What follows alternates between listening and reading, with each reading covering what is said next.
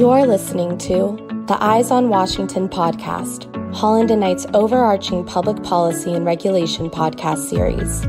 Our public policy and regulation group has an ideal combination of lawyers and lobbyists with a comprehensive understanding of the federal policy and regulatory process. This series will shine a light on the shifting dynamics of governmental entities and the ensuing changes in economic or political policies, laws, and regulations that can have a critical impact on the health and future of your business. So, good morning, everyone. Thank you so much um, for joining us today. My name is Shawna Watley. I'm a senior policy advisor with Holland and Knight and a part of the Holland and Knight Public Policy and Regulatory Group. This is our podcast, our Eyes on Washington podcast, and we're excited to be in partnership this morning with the Black Women's Health Imperative. So we welcome you to our first podcast in a four part series on sickle cell disease. This discussion centers around sickle cell disease within the Black community the latest trends and policy affecting those living with the disease, as well as new technologies, therapeutics, and treatments that are being developed to target the underlying causes of sickle cell. Today, our guests include Dr. Anjulika Chawla, MD, FAAP, who is a Senior Medical Director in Medical Affairs and the USSCD lead at Bluebird Bio, and Sonya Elling, Senior Director for Alliance Development and Government Affairs at Bluebird Bio. I am excited to introduce my co-host, Alanna Murrell, and she is the Special Projects Manager with Black Women's Health Imperative. So Alanna, I'm going to kick it to you. Can you just share a little bit about the Black Women's Health Imperative and the work that you all are doing? Sure. Thank you so much for the opportunity to co host, and I'm happy to join. A Black Women's Health Imperative is a national nonprofit organization dedicated to advancing health equity and social justice for Black women and girls through policy, advocacy, education, research, and leadership development. We identify the most pressing health issues that affect the nation's 22 million Black women and girls and invest in the best of the best strategies and organizations to accomplish those goals. Um, so, BWHI works to reduce the threat of sickle cell disease on Black women and other women of color. The devastating toll of sickle cell disease on African Americans requires urgent evidence based public health solutions to prevent and control this disease among communities of color. This serious, progressive, and debilitating genetic disease can lead to organ damage and a shortened lifespan. Sickle cell disease impacts approximately 100,000 Americans. It occurs among one in every 365 Black or African American individuals born. Right now, we are working to raise awareness and discuss research based solutions to alleviate the disproportionate burden of sickle cell disease on communities of color and believe that we can do that with Bluebird Bio. And so now I'd like to turn it over to Sonya. Sonya, can you share about the work that you all are doing? Thank you for having me, Shawna. It's my privilege to be here today and um, appreciate you um, including us. And it's been a privilege to be working with BWHI, an organization doing tremendous and incredibly important work fighting for health equity on behalf of Black women and girls we're here obviously to talk about the work Bluebird Bio as well as doing around sickle cell disease. And I wanted to start first with those who may not be familiar with Bluebird Bio. We're a gene therapy company headquartered in Cambridge, Massachusetts. We're developing gene and cell therapies for severe and rare genetic diseases with the goal that people facing potentially fatal conditions with limited treatment options can live their lives fully. Beyond our labs, we're working to disrupt the healthcare system. What does that mean? Um, we're trying to make sure that patients have access treatments when they become available. And hopefully, we want to help people better understand gene therapy. And we hope that it can become available to all those who might benefit from these therapies when they are hopefully approved by the FDA. Bluebird was selected um, because the term a Bluebird Day is a beautiful sunny day after fresh snow. Skiers, snowboarders find it to be the perfect day. You have fresh snow, beautiful sunshine outside. What all of us at Bluebird focus on is working together to get every patient possible their Bluebird Day. So Bluebird is meant to keep all of us in our labs and throughout the company focused and in the community focused on helping patients and getting as many people as possible their Bluebird Day. I am also excited to have my colleague, Dr. Anjulika Chawla, we call her Anju, um, to join us as well here today. She is, as you heard um, Shawna mention, is Bluebird's Senior Medical Director of Medical Affairs, where she focuses on sickle cell disease. But she's also a pediatric hematologist who continues to care for patients outside of her work at Bluebird, and we'll let her talk about that a little bit. But I wanted to also make sure I took this time to talk about how I think she's the epitome of a superwoman. She's compassionate, she's wicked smart, and Anju manages to maintain an amazing sense of calm and purpose while juggling so many responsibilities. Anju's going to chat with us today about her work, as well as her work with her patients or her kids, as she calls them, and help us better understand what might be on the horizon for treating sickle cell disease. Good morning, and thank you so much for the opportunity to come and speak today. Absolutely. So I tried to touch a little bit on what you're doing, but if we could just take a moment for you to tell us what brought you into particularly treating as well as now focusing on um, patients of people with sickle cell disease. I grew up actually in Vermont, which is not the world's most diverse place, but being somebody of Indian descent in a very undiverse place, I was learned how to speak up, advocate, and as well as assimilate with what's going on around me. But it was my second year in med school that I was working in the emergency room and this gentleman of color comes in in rising pain. And it was one of those things of, you know, how do we figure out what's going on? And somebody said, oh, he might have sickle cell disease, which was the first time I'd ever heard about the term. Went looking up, trying to figure out what's going on and realized we know the molecular reasons why sickle cell disease happens. And yet we are do so poorly in controlling that pain this young gentleman who came in, he was in so much agony and I couldn't help him quick enough. And then realizing that this is something that he dealt with in an unpredictable way. You know, he tried to keep a job, but couldn't do it because he might have to leave work because something would trigger it. He was tired all the time. To be honest, I didn't get to know him all that well. I met him a couple of times in the emergency room, but it really triggered something in me about this super rare disease I'd never even heard before. From there, I had the privilege of going down to Tulane in New Orleans, Louisiana, which is where I actually saw many patients with sickle cell disease, and these were more pediatric patients. And I watched, you know, one of these, these kids who are generally happy, playful, wanting to do everything, and then a change in the weather. Something would happen if they get an infection. They'd come in, and again, the pain is what brought forth, trying to relieve it. And then I heard my first time of dealing with acute chest syndrome which is when somebody with sickle cell disease, again, can have a respiratory infection.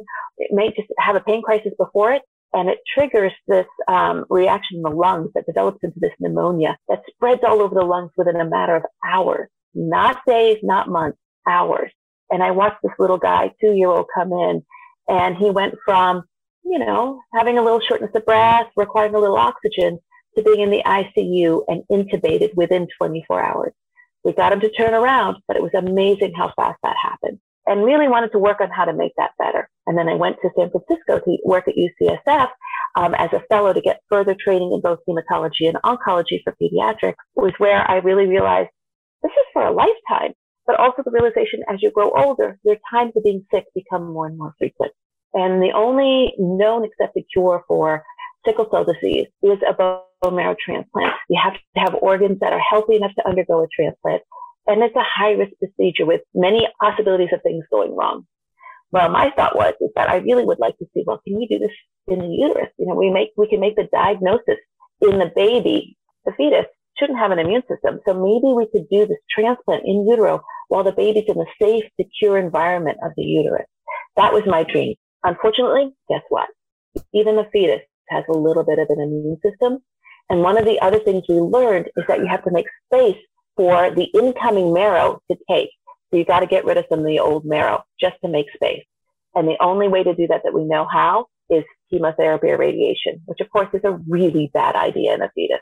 So from there, I said, okay, well, I'm going to take care of kids as they come. And at that point was a new drug on the horizon, of hydroxyurea, which may actually work for, and help people with sickle cell disease. So that's when I came over to where I've been taking care of kids for, well, we won't say how long, but at least a couple decades.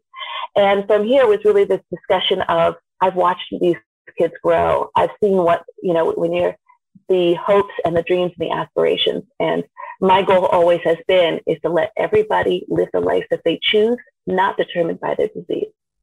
So when it's coming to Bluebird Bio, it's really people behind this, really working at this idea of not just trying a new medicine, but stopping the disease in its tracks by using something like gene therapy. I met a lot of other, as we say in New England, wicked smart people who do all kinds of crazy things to make this kind of dream a reality. The first to see if gene therapy can work. Second of all, to make it as safe as possible. And then third, to make it an option for anybody who's interested. And again, with FDA approval, hopefully we can prove both that it's efficacious and safe enough that we can bring it out to everybody who could need it. And of course, this is where we need to raise awareness of what sickle cell disease is about. Why is it worth it to consider something like gene therapy? And then how do we work as a team to make it more accessible to everybody who wants it as an option? Wow, that's so powerful, Dr. Anju. Um, and thank you for the amazing work that you're doing. As you were speaking, um, I thought um, about when I first learned about sickle cell. You know, in the 70s, this movie came out about a young man who had sickle cell. And it was so impactful for me because I, I always heard as, as an African American, oh, they have sickle cell trait, or you need to make sure you don't have sickle cell trait. But I didn't really understand what that meant. And I didn't know how it impacted me or others who actually had sickle cell. So this movie was very eye opening. And this young man at the end of the movie, he ultimately passed away. So I guess my question is, you know, have we made the advances that we should have made in this 30 year time period? So if you could share a little bit about why you think there's barriers or what the, why there's been so slow progress in really finding a cure or treatment. Wow, that's a huge question. We have made so much progress for sickle cell disease. The trouble is, is that the more we dig, the more we understand the problem's even bigger than we thought it was initially. So that first step for newborn screening was first initiated in 1972 in New York State. We knew how to check somebody for sickle cell disease in 1972. And there was this really this thought about trying to bring this nationally. However, it wasn't until 2005 that 48 of the states actually started doing newborn screening for sickle cell disease. That's almost 30 years. But one of the things we were able to show in the meantime is by doing that newborn screening, by identifying which infants had sickle cell disease, we could start managing their disease right then and there instead of waiting for one of the things that happens in sickle cell disease, the spleen dies off and doesn't protect you from blood infection. So the number one killer of young children with sickle cell disease was in blood infections killing them before their fifth year. And that might have been the presenting sign of their sickle cell disease. So with this being in place, they were being monitored. We were able to do education. And by the way, the biggest advancement we've made to date on sickle cell disease is education. All the other stuff is great, and I'm glad we're doing it. But the number one step is education, talking with families, really thinking about this as something that lasts a lifetime and how to protect your child. And one of the glorious things I've been able to say with my transition through sickle cell disease is to be able to say, you know what? You have sickle cell disease, but I expect your child to be able to do whatever they want to do. But we need to stay on top of this. We still have to manage it. As a mother of four, my children do make up when they have pain. But with somebody with sickle cell disease, you got to take them for what they what they're saying because the pain comes from deep in the bone and there's no external way of telling it. So when your infant is screaming bloody murder at you, it might be a toddler tantrum, but it might be pain. Try some hydration, try some pain meds. Let's see if we can make this better. So that first, that education part is that first step. The other advance that has come about is hydroxyurea, which again, it's one of those things people ask me, well, it's a chemotherapy drug. Why are we using this for sickle cell disease? Well, it's because it's a chemotherapy drug. It really does something amazing. It causes stress on the bone marrow where those red blood cells are made and forces those red blood cells to instead of making all the sickle, it makes a small percentage of fetal hemoglobin. It switches back to that baby hemoglobin, which has that ability to interact with it, the, the sickle hemoglobin so it doesn't polymerize, it doesn't cause sickling. Now, it's not 100% effective. It really helps a lot, but it's not 100% effective. So what we're seeing now in this, and over the years, what I've seen is that kids taking their hydroxyurea, we don't see them in the hospital anymore makes my day. We used to, when I was in training, we'd have anytime on our service, four to five kids that were in with sickle cell disease um, in the hospital in pain. Now, at most, we have one or two. Still happening. There's still pain. We haven't stopped it all, but it's so much better than it was before. But what we're seeing as they grow into adults, that the hydroxyurea doesn't help as much. And I don't know if it's because of the hydrea. I don't know because there's slow progression of the underlying disease that Hydrea can't compensate for. Um, I don't know the reason for it, but it's one of those things that I think we need to continue to do better. And this is where you, you bring to the day. What are the advances that are happening? So I do think the next step really is on, you know, these new medications that are coming out um, with, they, they do different kinds of things. They, they help stop polymerization. They stabilize the hemoglobin S. They make the blood vessels more slippery so the cells can slide through. Great ideas. And each one of these eases suffering a little bit more, which is amazing. And we need to keep having that. So then you had asked me as far as, you know, with these advances, well, isn't sickle cell disease taken care of? Why is this a, such an issue? The biggest issue and the biggest barrier I see at this point in time is care for adults with sickle cell disease. When I started practice, the expectation is that they would die in their late teens and early 20s. Expectation doesn't hold anymore. Now we have folks that, again, the average lifespan of somebody with sickle cell disease, the more severe form, is 47. Ain't good enough, by the way, but we've made a lot of progress right? So I think that the, the, the thought I want to get across is we have made a lot of progress. There's a whole lot more to do. And this is where voices like this become very important. The need and the need for management, comprehensive care, and doctors who specialize in this, who want to take care of this over the long term is really low. And where these folks have to go, if they don't have good access to a hematologist, which about 50% of the sickle cell population does not just because of their geographic location, which is not okay. That's something that I'm hoping that this group will kind of think about and address a little bit more. If one of the things that we've tried in the last decade or so was see if we can inform and teach our internal medicine colleagues, our in emergency room physician colleagues, um, to say if you can't get access to a hematologist, that somebody at least has some information on how to take care of you. But the truth of the matter is, sickle cell disease is still a rare disease. For an ER physician or for an internal medicine doc to have enough understanding of sickle cell disease, how it affects the body, how to prepare for the future, it's really hard to do for one or two patients in your practice or a patient that you may see once every month. It's not, um, it's not, not enough. They've got many other things on their plate. So that next step is, is that, okay, we need to figure out how to get patients to a hematologist or to somebody. It doesn't have to be a doctor even. It could be a nurse practitioner to a provider who really can think about the person as a whole and over a lifespan. So I think that's where the next step really lays. And then once we get people involved and get into this comprehensive care model, that's when we can start having discussions about what can we do to cure? What are the kind of options that are out there and what kind of options may be coming that may help your life immensely? Thank you so much. You know, as I was thinking about your answer, one of the things that we're working on here in Washington, D.C. is making sure we have more people of color coming through the pipeline that are medical doctors and who can actually be in, you know, communities that sickle cell in, impacts. Um, so that's something we're definitely working on. Sonya, I don't know if you want to share a little bit some of, of some of the um, legislative work that we're doing and working with some of the members of Congress um, to try to help, you know, educate and and just build off of what the work that you all are doing at um, Bluebird Bio.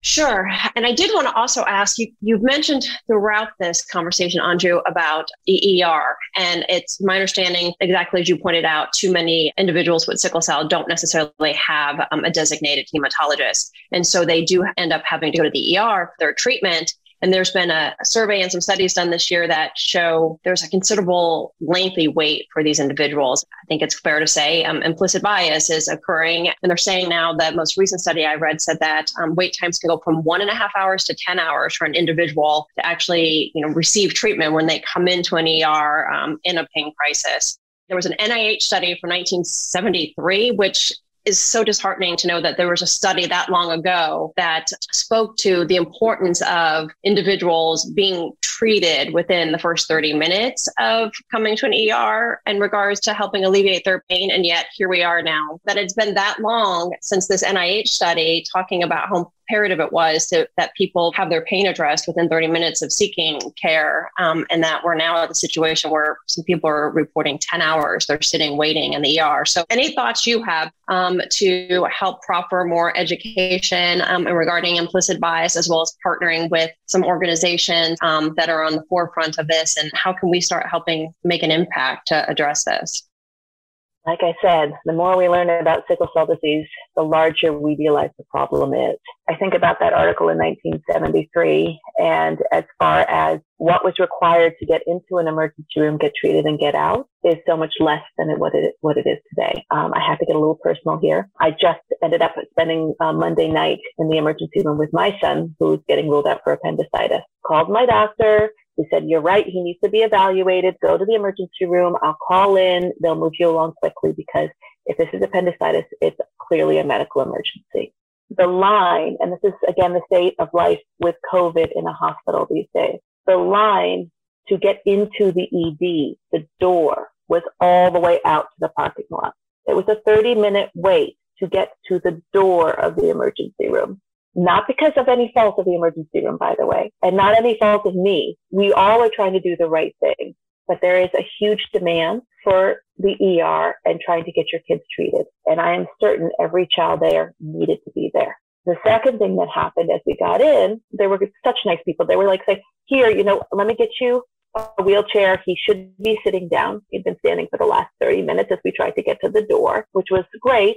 But then it was, what's your date of birth? What do you know? What's your insurance? What are all these various pieces of information? And I was like, I was just told to come emergently to the ER. I am not prepared for all these questions. And I'm a physician mother. I should know better. I was like flustered a bit, but we went through that and then we were sent back to the waiting room. And while we were waiting, you could see them rolling a stretcher from an ambulance to go in. And I was like, somebody else is even sicker than my son. Oh my God, we're going to have to wait longer.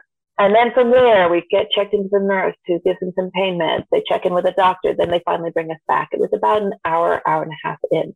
Once we went in, again, everybody was very pleasant, very nice, really did their jobs well, got his blood drawn, got all these things done. The doctor had to come in and evaluate. But by the time I actually got my question across to the physician and for the physician to put the order in from the moment I hit the door, it was two and a half hours. Now, take somebody with sickle cell disease who's, especially if you're a young adult, you know that when you go into the emergency room, you're giving up your sense of dignity. You're giving up any control because they're going to dictate what meds you take, when you take it, what you do, all that kind of stuff. You're giving up all that control. So you usually try to manage your own pain. Usually the studies show for two or three days before hitting into the ED.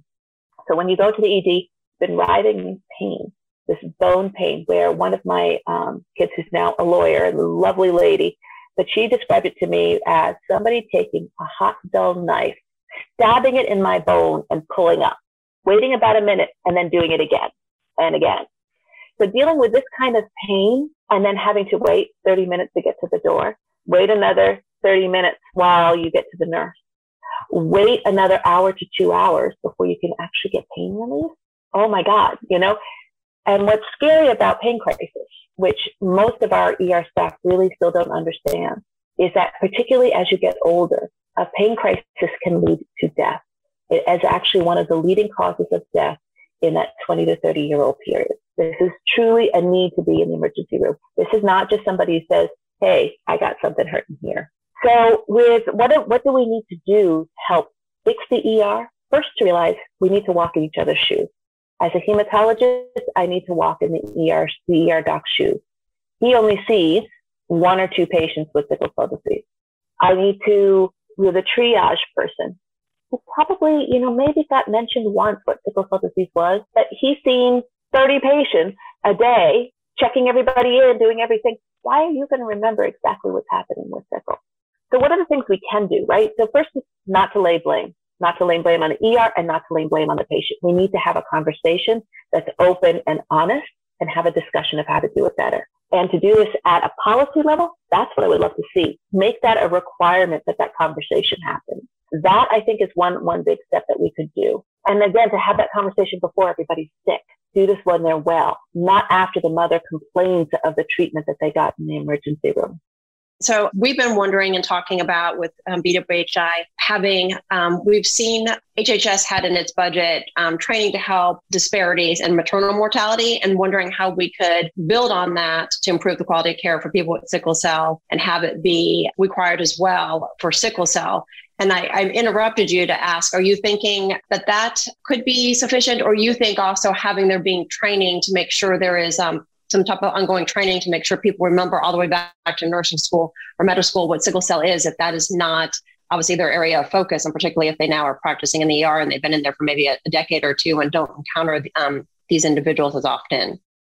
So I think training is important.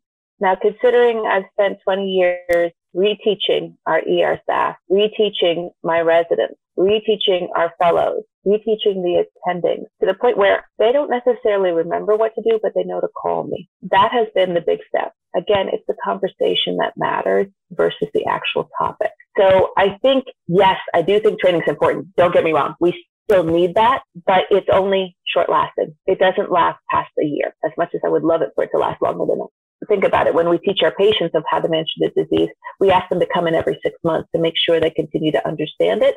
Because as we grow, as we develop, as we, you know, deal with real life, you forget. And as I get older, I forget more. But that's another story. So with that idea of, is there a way to build in, not that a specific training happens one time. And this is what I worry about with some of these initiatives. It's all gung ho. In 1973, we were all gung ho. And here, here we are again, thankfully that we're all gung ho. But how do we make that last? How do we make that linger? And the only way to do that is to require, because what is needed is going to change. You know, in my dream world, I would love to see that all of these folks are sickle cell survivors, right? So they get cured of their disease, but they may still have issues from what their damage to disease has already caused. So they, our providers, need to have that conversation of understanding what sickle cell disease was so that training is going to have to change the way we talk about it. So that ability to have that conversation, just to see, walk in each other's shoes for a little bit, see what's needed. Because I think, first of all, I think it would reduce bias, implicit or explicit for that matter. I think that idea of building trust, which goes both ways, not just the, the patients to the care system and the care system of the patients, it's got to go both. So I think that's where um, we need to have that conversation. This is where I don't know where policy can play in this. You guys are the smart ones on this, but this is where I think uh, we kind of need to go. And again, the idea that sickle cell disease is a genetic disease, it lasts a whole lifetime. It doesn't disappear. And that there may be some really good times where people feel just fine and can do anything anybody else can. And they should be able to do that. And if they're in the emergency room and if they happen to be on their phone trying to look up sickle cell disease or trying to figure something out, that the patient is not ignoring the care team. And if the care team is looking it up, the patient shouldn't assume that they're ignorant. What can I say? I really think it's all about communication as, as always.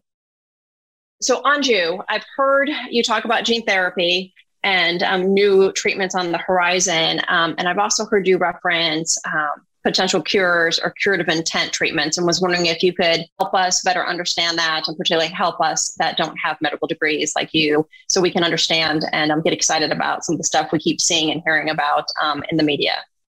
Yeah, what is a cure is an, an incredible question. So it's it's easy to think about what a cure is for an infection, right? The infection goes away. But how do you cure a genetic disease, right? So it depends on how you define a cure. So if you go by the strictest of definition, it's to not have the gene in the first place, which is, you know, it's not, not something that as humans we can do, or I think is the right thing to do is to mess with somebody's germline before they've even come out or got even to the uterus at that cellular level to say, okay, you'll now switch this one gene to take out sickle. Um, first of all, it's not feasible this time. And then the other thing is, is that you may change other things in the person that you don't know. So then what does it mean to, you know, when we say that an uh, allogeneic, so a stem cell transplant where bone marrow comes from somebody else as that being a cure, and that's considered an accepted cure. Well, what you're doing there is you're taking the cells that make sickle hemoglobin out of the body and you're putting cells in that don't make sickle hemoglobin and just make normal hemoglobin. But one of the things that it doesn't do, those are only in the stem cells. So in your ovaries or in your testes, you're still going to be making cells that always have SS if you happen to be somebody who has SS disease. And you're going to pass on the sickle gene down to your infant, even if you're cured of the disease. So is that really a cure? And the other limitation of transplant is any damage that's happened from sickle cell disease to the point of the transplant is there. It's not that you reverse it. But with transplant, the hope is, is that you can actually stop any progression in older adults with sickle cell disease, they get pulmonary hypertension where the blood flow to the lungs is very, very difficult and it strains the heart. Well, if the heart gets strained to the point where it scars, it's still going to be a weak heart. So even if you cure the sickle cell disease or the active sickling that's happening, that heart still has to strain and that strain may not go away. That may last for a lifetime. So then the next step is when we talk about gene therapy, what happens there is we're taking the person's own stem cells, those blood stem cells, put them in the lab, modify them, and then put those stem cells back in the person. So the thing about those stem cells is they all have to have transformed, right? Because, and does anything do that 100% of the time? And they all need to make either reduced amounts of sickle down to sickle trait, or they have to have, make it an, a hemoglobin that actually interacts with the sickle so you don't get polymerization. And again, it only works at the point that you use it. It's not going to work for any damage that happened beforehand. It's just for slowing or stopping sickling at the other side. Then the final question is, well, what's enough? Do you really need that cure all the way down to the gene from that infant that hasn't even been born yet? Or is it so good that you don't have pain? You do this in a kid or a young adult that then can grow and do what they need to do without so much end organ damage, that they actually live full lives. They live full extensive lives. It, that brings up, so is a near cure, is a functional cure. And this is some of the terms that you may hear out there that people are throwing around. Is that enough? And the answer to that is we're going to find out, but we really don't have the answer quite yet. Um, we've got some ideas and there's people, thankfully, that want to come with us on this journey. We've got patients with sickle cell disease who say, my disease is so bad right now anything's going to be better than what, what's in my future. I'm so happy that they're joining us and taking that big leap to think about what else could be done and to see what a cure could be and if what is a near cure and is that good enough. I'm just thrilled that we're bringing light and helping to shed light on this important issue. You know, over the summer, um, I don't know if you were surprised, but I certainly was when the New York Times did like the four part series on sickle cell. Um, it just blew me away. And exactly, it's just ex- an exciting time, and I'm just happy that we're able to to work with you all and Bluebird Bio and Black Women's Health Imperative to be a part of the education process and and figure out how we can develop policy here in Washington that's going to be helpful to the efforts that you're doing on a daily basis. And so, in closing, I hope you all have a Bluebird Day, and I just thank you for participating in this very important discussion. And we look forward to continuing to be partners with you all. And um, please don't ever hesitate to reach out if Holland and Knight can be supportive of what you're doing.